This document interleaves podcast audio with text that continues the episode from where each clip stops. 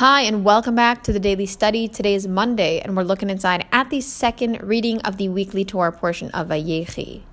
Genesis chapter 48, verses 10 through 16, if you want to look inside.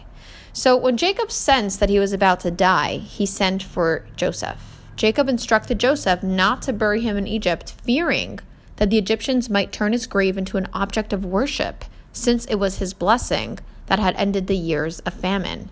So instead, Jacob instructed Joseph to bury him in the family tomb in Hebron, which today we know as Me'arat HaMachpelah.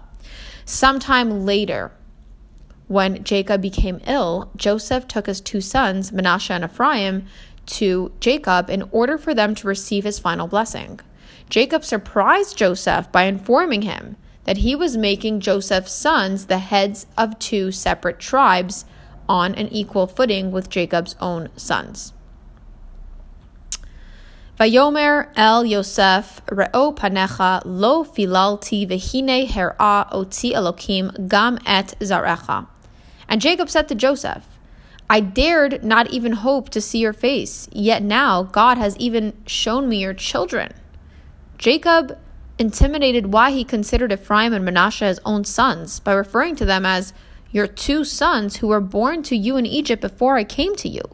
Even though Ephraim and Manasseh were born and raised in Egypt before Jacob's arrival, they grew up true to their grandfather's ideals.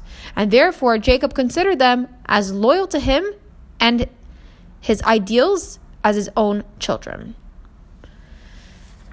That was it for today's daily study.